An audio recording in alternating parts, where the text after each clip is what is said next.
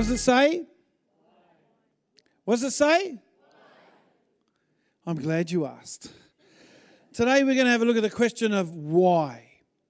Why do things happen? For what reason do things happen? Has everything got a reason? Is there a reason behind everything that happens? Is God behind everything that happens? An earthquake, a car accident, getting sick, getting a job, having a baby, or a million other things. Was God the reason you got that really great car park at Chermside last Christmas? Right? Like, is, is that the reason? Is that God? Now, it's a pretty philosophical question. And the answer is not actually so simple. Even the Bible can give conflicting or what seems to be contradictory answers. Let's have a look at what the Bible says. Ecclesiastes 9, verse 11. Again, I saw that under the sun, the race is not to the swift, nor the battle to the strong, nor bread to the wise, nor riches to the intelligent, nor favor to those with knowledge, but time and chance happen to all. That's one reason time and chance. Now, are we all here just for time and chance? Is it all about you were just Goldilocks. You were just the right place at the right time. You were in, or you're in one of the terrible things, and, and it's because you're in the wrong place at the wrong time. Is that all about time and chance? And we have no way of dealing with that. So it could seem like that. Time and chance happen to all. That's a reason. But the Bible gives another reason. And, uh, and it seems to be the very opposite of what we just read about time and chance. Let's have a look at it. Jesus, in the Sermon on the Mount, when he's addressing worry, he says this Luke 12, verse 7 Why, even the hairs on your head are numbered. Fear not, you are more value than many sparrows. So one tells me time and chance is about what it's all about. And the next thing that God is so detailed, He knows how many hairs we have on our head. Now, for some of us, that's a little bit easier, and for others of us, it's really hard, right? So, what happens is that God knows how many hairs are on your head, yet time and chance happen to all. So, this morning, I want to have a look at why. I want to have a look at reason. I want to have a look at the reason behind things. And I and I want to use a story, but to set up that story, I need to go back just a little bit. So the apostle Paul in Second Corinthians, he's writing about the things that he went through, the things that he suffered because he was a, a minister of the gospel. We had to look in and talked about it. And he says, I, I went through a whole lot of things. And he goes, It's foolish boasting, but I'm going to tell you anyway all the things that happened. Right? And, and he says this. He goes in verse 25 Three times I was beaten with rods. Once I was stoned, not the way we look at stone, but he had rocks thrown at him. Three times I was shipwrecked. A night and a day I was drifted in the sea.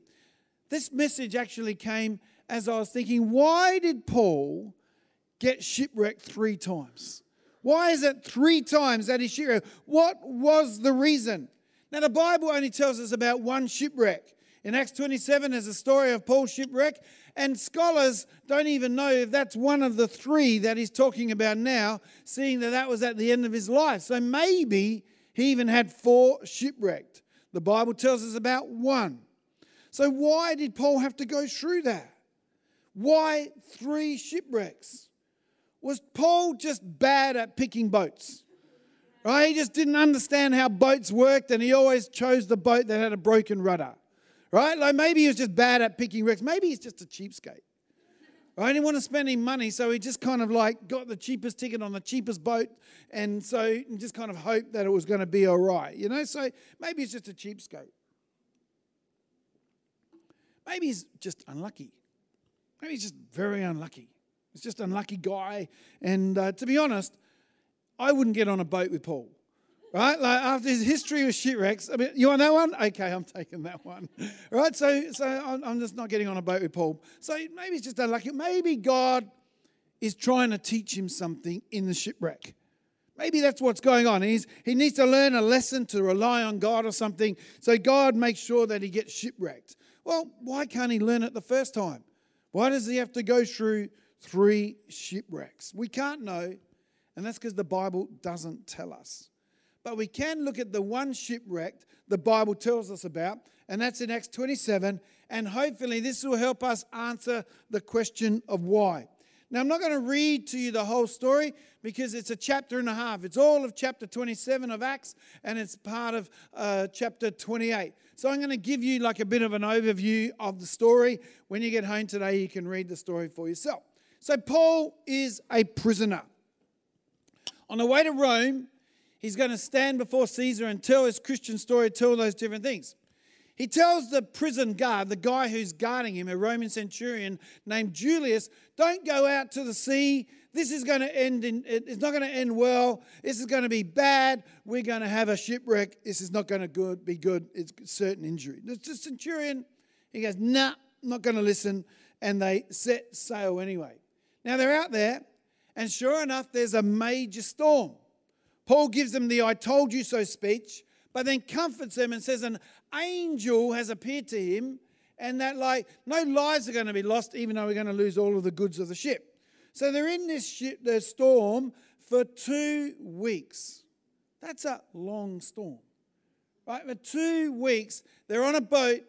They don't know what's going on. Two whole weeks, 14 days, tossed to and fro, terrible storm.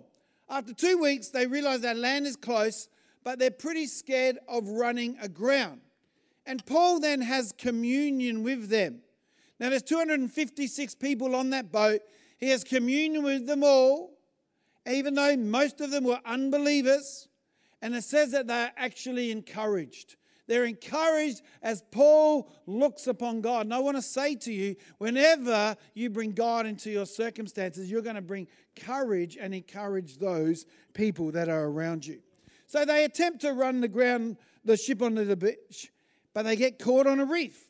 Then the soldiers, they plan on killing the prisoners so that they can't escape, but the centurion, wanting to save Paul, orders them not to. They land in Malta and they're welcomed by uh, the people of Malta and they got to build a fire. Now, Paul shows what type of servant he is because he's not just getting other people to go and get the sticks and the stuff to build the fire. He himself is out there getting sticks and, and building a fire. And as he does, he picks up a, a, a piece of wood and out of it comes a snake, bites him. Right? It, it bites him. It's, just, they're, they're, they're just freaking out, right? It bites him. Now, just before I go on with the story, let me have an aside here, right? So, the critics of the Bible use this story to say it shows you that the Bible isn't right. And says if you go to Malta today, there are no snakes. So how could Paul get bitten by a snake in a land that has no snakes? Right? And so they sit there and say, and I just think it's such a foolish question. Just because an animal was there 2,000 years ago doesn't mean that an animal is there today. You know, just this week, right? Just this week, they reintroduced cheetahs into India. Right? So there used to be cheetahs, you know, the fastest animal on the earth, right? They used to be in India, then they weren't any longer, and now just this week they reintroduced cheetahs into the wild. When I was a kid, we I went to school in the middle of the city, right? So lots of uh, bricks and mortar, but there was a parkland, and through this parkland went this creek. And as a kid, we used to leave school or, or you know, after school go and we would catch yabbies. Yabbies big enough to be able to eat. And I'd take them home and we'd have yabbies in a creek in the middle of Adelaide. I want to tell you today, there are no yabbies in the creek in the middle of Adelaide. Just because it once was doesn't mean it is today. And it just tells me that people will do anything they can, the, the opponents of God, to, and use any lengths they can to bring down the word. Don't allow the, the enemy to pull down the power of God's word in your life. It is what we base everything on. But back to our story. The local people reasoned to themselves that this is essentially karma. Paul was a bad man. He somehow escaped the sea, but now on land, the snakes got him sucked in. You can't escape karma. Right? That's what they work it out. But then the next thing they notice, they go, the Bible says he didn't swell up. Right? And so they go, something's wrong here. And then so they've gone from, haha, sucked in, God got gotcha, to now going, you are a God. Right? You are a God. You are, must be God. And so they start to worship him. He says, No, we don't want any of that. And uh, but he meets the father of the chief and he heals that person. And then he's there for three months preaching the gospel, seeing the sick healed. And it's a wonderful story. A boat comes and he goes on to Rome. Come on, let's give a clap to the story. What a great story. So, you know, we can answer many of the questions of why. Let's ask the question why was Paul in prison? Yes, there's a reason for that. He was preaching the gospel. He's in a town called Ephesus and he's preaching away. And there's this girl who's given him lots of curry. And uh, so he cast a demon out of her. Now, she was a fortune teller. She was able to tell fortunes. But the moment the demon came out of her, she's no longer able to tell fortunes. Now, she was just a commodity to someone. She wasn't a person. She wasn't a value. She was just someone's commodity that they were making money off. Here, pay some money, this girl will tell your fortune. There was no. And then when she couldn't tell her fortune anymore, she become of no value. And so he discards her, gets all mad, and causes this big riot in the city because Paul has taken away his income, which was derived from what he was, was a person, but who had just become a commodity to him. And so out of that, he gets to be arrested. And the guards come and they come to arrest him, and he goes, Hang on, I'm a Roman citizen. And I know my rights, and my rights are that I can stand before Caesar and appeal to him what's going on here. And that's why he is in prison. Paul is in prison because of something that he did. He preached the gospel and it got him arrested. And sometimes the question of why is answered as just, it's just you. It's your fault. You did it. Right? It's what you did. Some of the good things, some of the bad things. We are product of our daily decisions. And some of the things that we go through, good and bad, are just because of us, a result of our own decisions. Sometimes we're in situations, good and bad. It's not others, it's not God, it's not the devil. There may be God factors in why we took and made decisions, but in the end, it's we are in the circumstance because of our own decisions and our own actions.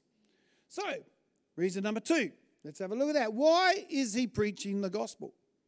Why is Paul preaching the gospel in the first place? Let's go back. Now, the reason is God.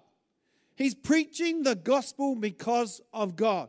Not of his own will, so to speak, because his will was to actually go and murder Christians. He heard that these people were going away from the Jewish faith. This is no good. I'm now going to kill these Christians who are gone away from the Jewish faith. That's what I'm going to do. He's on his way to Damascus. All of a sudden, he sees God. God reveals himself. It's Jesus who Jesus, and he has this miraculous conversion. There's an intervention of God in his life, and from that he is converted. And from there he says, I just got to preach this glorious gospel. Instead of killing Christians, I'm now going to make sure the world is populated by Christians. He changes because of what God had done in his life and he becomes the apostle to the Gentiles, preaching the gospel everywhere, establishing churches, doing wonderful and excellent works. So, what happens is that he's there because of God. God is the reason. He made many choices along the way, but initially, it's God who sets that first domino rolling. So, number one, we can see sometimes we're in trouble because or, or stuff happens. It's us. Sometimes it's God. But what is the reason he's on a boat in the middle of the storm at the wrong time of year? Now, that's not God's fault. It's not Paul's fault. It was a stubborn man's fault. God had shown Paul, you go on this trip, disaster. Paul does what he can, tells the guy who's actually in power, in charge, the centurion, don't go on that ship. It's going to end in disaster. It's going to be bad. But that guy doesn't listen to him. He's informed the centurion, but because of the centurion was either stubborn, maybe the centurion was insecure, maybe the centurion's going, I don't care about what God says. I don't believe in God anyway. I'm going to listen to what the ship pilot says. So what he says is what we're doing. But whatever why he did it, we don't know, but he decides to go on the trip anyway. Paul goes through this storm, this shipwreck, not because of God, Not because of his own decision, but because another person that he had no control over came into his life. See, many things happen in life because another person makes a call in your life that you have no control over. It's not God, it's not you, but someone else is making a call over your life. It might be your boss, he just makes a call. Might not be God's will, but God is not going to intervene. Because this is what God wants to show you all the time.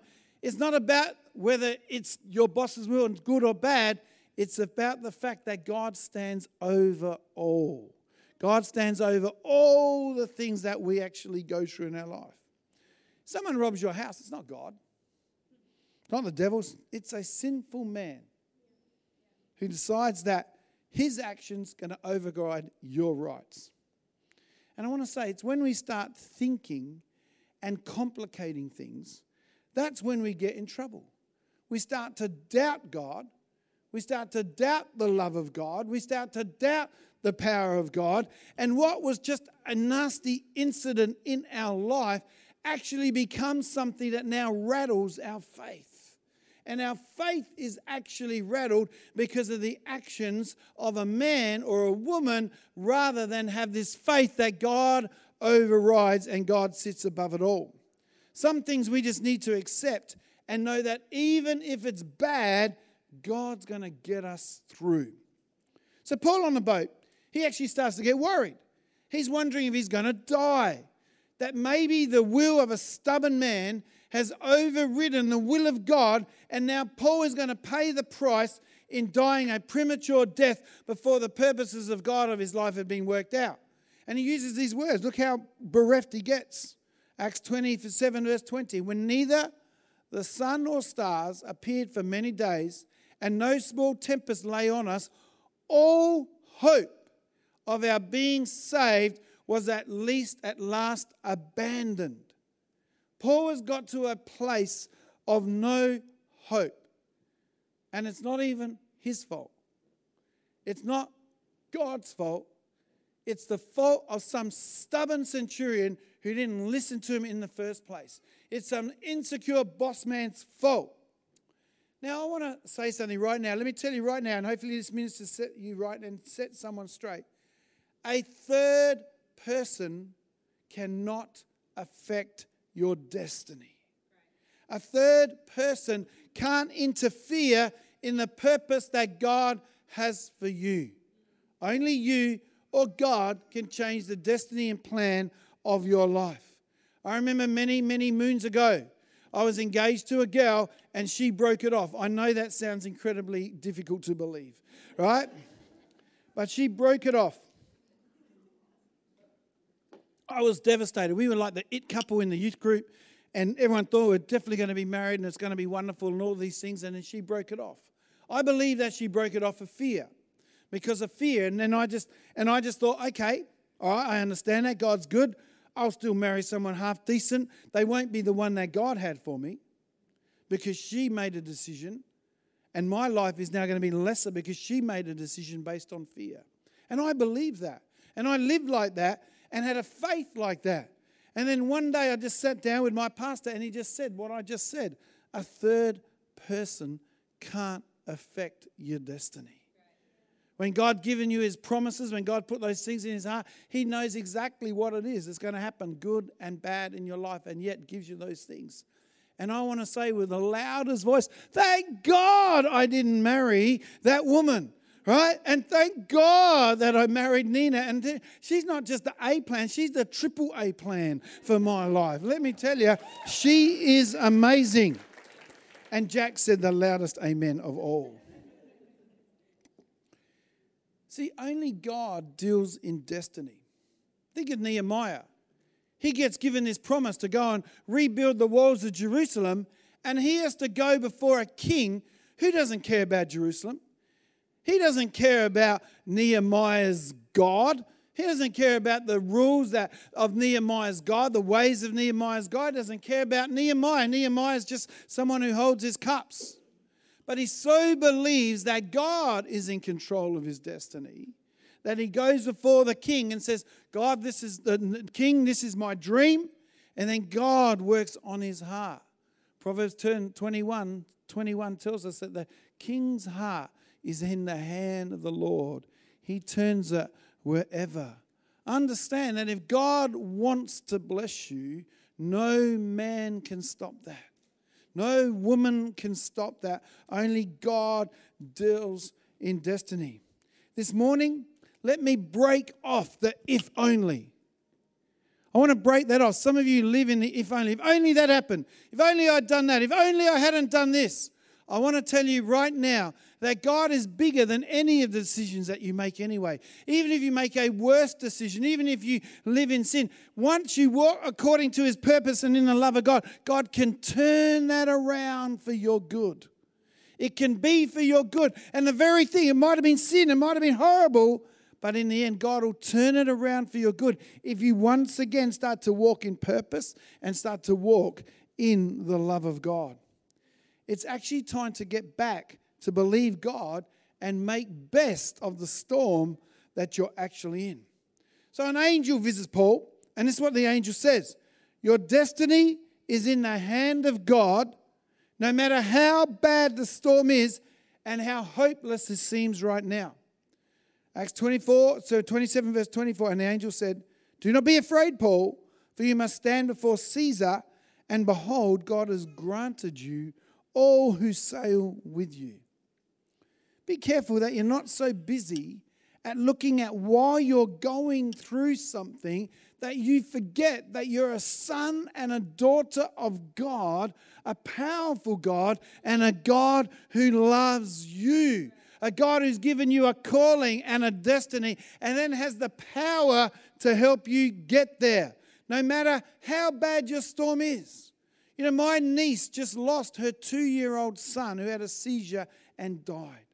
That's the worst storm you can go through. I'm sure there's terrible storms that people in this room have gone through. It's a storm. But as she holds on to the love of God, then all of a sudden she can get through it. She can move her way through it. It matters when you're going through a storm to know that God loves you. But back to our story.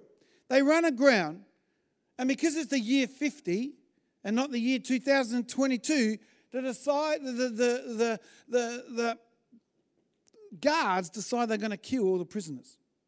That's pretty horrible, isn't it? Imagine like you're, you're, you're going from one place in, on a prison and you're driving to the next prison and the bus gets a flat tire and the guard's like, all right, that's it. See you later. Right? We're not scared you're going to escape. Right? That's what they're doing. That's very brutal, isn't it? Right? It's very, very brutal. Right? So think about this the stubborn, insecure, or ignorant centurion who was the reason for the shipwreck, who was the reason that Paul's on the shipwreck anyway, now becomes Paul's savior. He literally saves Paul's life. He tells the guards on him, don't kill them. That was the standard. The prisoners got a chance to escape, kill them. That's it. That, that, they finished their sentence.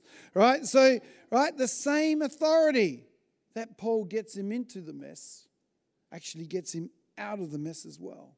So be very careful how you treat the authorities that God places in your life. And I'd like to say, maybe if you prayed more for your authorities, rather than bring them down, complain, or work against them, maybe you wouldn't need to be asking why so often. Understanding that God is actually in control and in charge, even when the storms are going on, will ultimately trump why the storm is going on. Why, well, to be Trump knowing why the storm is going on. So Paul gets bitten by a snake, causing all the people to talk about him. Ah, he's bad. Ah, his deeds are caught up with him. Hey, the sea didn't get him, but ha ha, you can't escape your past. Some people here believe you can't escape your past, but God is bigger than your past. I want to tell you that. And then when he doesn't die, they think he's a God. Trying to work out the opinions or trying to work out why from the opinions of people, it's just going to drive you mad. Right? One moment people are going to go, you're ah, sucked in, you deserve to get what you're getting. And the next thing is, ah, see, that was the blessing of God, right? That's what God was doing in your life. Right? There's a, there's, you're just going to go crazy. Now, I think it's wise to talk to people who have been along the road. I think it's wise to talk to people who love you and genuinely care for you. The Bible tells us that there's wisdom in a multitude of counselors. But if you're being swayed, swayed to and fro each day by the opinions of people, you're going to go crazy. One person, oh, it's because you did this. Oh, it's oh, because that happened. It's oh, oh, and there's 55 different reasons. And especially when you go through a tragedy, we almost always feel that we've got to try and help the person understand why. So I said, oh, maybe it's because of this, or, or maybe God's trying to do this, or, or maybe, maybe, maybe, maybe, and it doesn't actually help you. It doesn't actually help you. You can't allow the opinions of people to be the reason uh, you come to why something's happened in your life. Say the why. Let's have a look. Could be God, could be us, could be another person could be time and chance. Now, notice I haven't talked about the devil, and that's because I don't believe the devil can directly affect us. After the victory of Jesus on the cross, right, we had, the devil has the same power as he had in the Garden of Eden. He can only suggest, he can only bluff, he can throw fiery arrows of dart into our lives, of doubt into our lives, but he can't directly do that. If the devil could kill me, why am I alive? The devil could give my kids cancer, why haven't they got it? Right? Don't sit there and put it in the devil. The devil can't directly affect you unless you've invited him in or unless you believe the lie that he's told. Right? And so the enemy has no actual effect in our lives when we put our trust in Jesus Christ. Jesus made a God made a public spectacle over the enemy, triumphing over him in it. So he'll get you to try and make a bad decision. He'll put doubt in your life. He'll call into question the power of God, the character of God. He's the one many times behind the question of why, because he's actually trying to get you to doubt God. Maybe the band could come. So sometimes there actually isn't a why. Because the same circumstance for one may be something for someone else. Sometimes it's man, sometimes it's God, sometimes it's you, sometimes it's time and chance. But I want to say this this morning knowing why is overrated. Because knowing why doesn't really change something when you're going through something of tragedy. You actually have to deal with the reality that you have to go through whatever it is that you're going through, and knowing why will not help. It doesn't help this because knowing why many times just makes you blame someone or makes you blame something. And when you blame something or someone, you go, well, that's their fault. I'm now helpless. Instead of being a victor and living victoriously as we're called to do, you now live as a victim. It's their fault. It's her fault because it's not my fault. If I know why, it's the boss's fault. It was her, it was God, it was, it was the church, it's the government. Knowing why makes you the victim many times. And that's why knowing, it's not knowing why that matters. I'll tell you what matters. It's knowing that God loves you regardless of the what or the why that matters. Many of the things that we have done are designed by the enemy to actually brought us into a place of doubt, to a place of separation from God. But listen to this Romans 8 37. Now, in all these things, we are more than conquerors through him who loved us. For I am sure that neither death nor life, angels nor rulers, nor things present, nor things to come, nor powers, nor height, nor depth, nor anything else in all of creation will be able to separate us from the love of God in Christ Jesus our Lord. Let me leave you with that this morning. Knowing that God loves you is the key to lasting through a storm. Storms may be inev- storms may be inevitable, they're unavoidable, no matter why, but God's love is inexhaustible and infinite. You need to know that God's love is greater than any storm. And when you know that, you can get through the storm no matter the why. And then the why can be something that actually teaches you for the next time. Let me finish with this and then we're going to do something. Paul said there's three things that remain that will never pass faith, hope, and love. And he says that love is the greatest of these things. And that's because the other two sit on that. What happens is that, like, when I know that God loves me, all of a sudden I can hope that things will get better. When I can hope that things will get better, I can come to a place where I can have faith that things will get better. I can know that things will get better. If I can't hope that things are going to get better, how can I ever have faith that things are going to get better? But it all starts in the love of God. When I know that I am loved, the Bible tells us the joy of the Lord is their strength. And, and people talk about, you know, be happy and, and smile, but it's not your joy that's your strength. It's God's joys that's your strength. When God looks at you, He's got a smile on His face. There's not a scowl, there's not an anger, there's not a look of disappointment. There's joy on His face when He looks at you because He loves you. Because he's on your side, he's got a glorious plan. And no matter where you sit right now, he's going to love you. So, what I would say to you if you're going through a tragedy, if you're going through something that's difficult, if you're asking God why, just stop and come and sit in the love of God. Come and sit in the love of God. A preacher friend of mine, his son died. And it was terrible and it was horrible. And he'd preached the gospel. He'd been a faith man. If I mention his name, all of us here would know him. And he goes, You know what? When my son died, so much of what I said didn't make sense. So much, it was just terrible. Oh, and he goes, I just had to go back and sit in the love of God. My healing started. My recovery started. My restoration started when I sat in the love of God. When I didn't believe the lie that the enemy told me that God abandoned me, that God doesn't love me, that God doesn't care, that God hasn't got his power, that God, no, I just sat in the love of God and I believed the truth. And the moment you sit in the love of God, you're not separated from it. It'll just sit upon you. So, right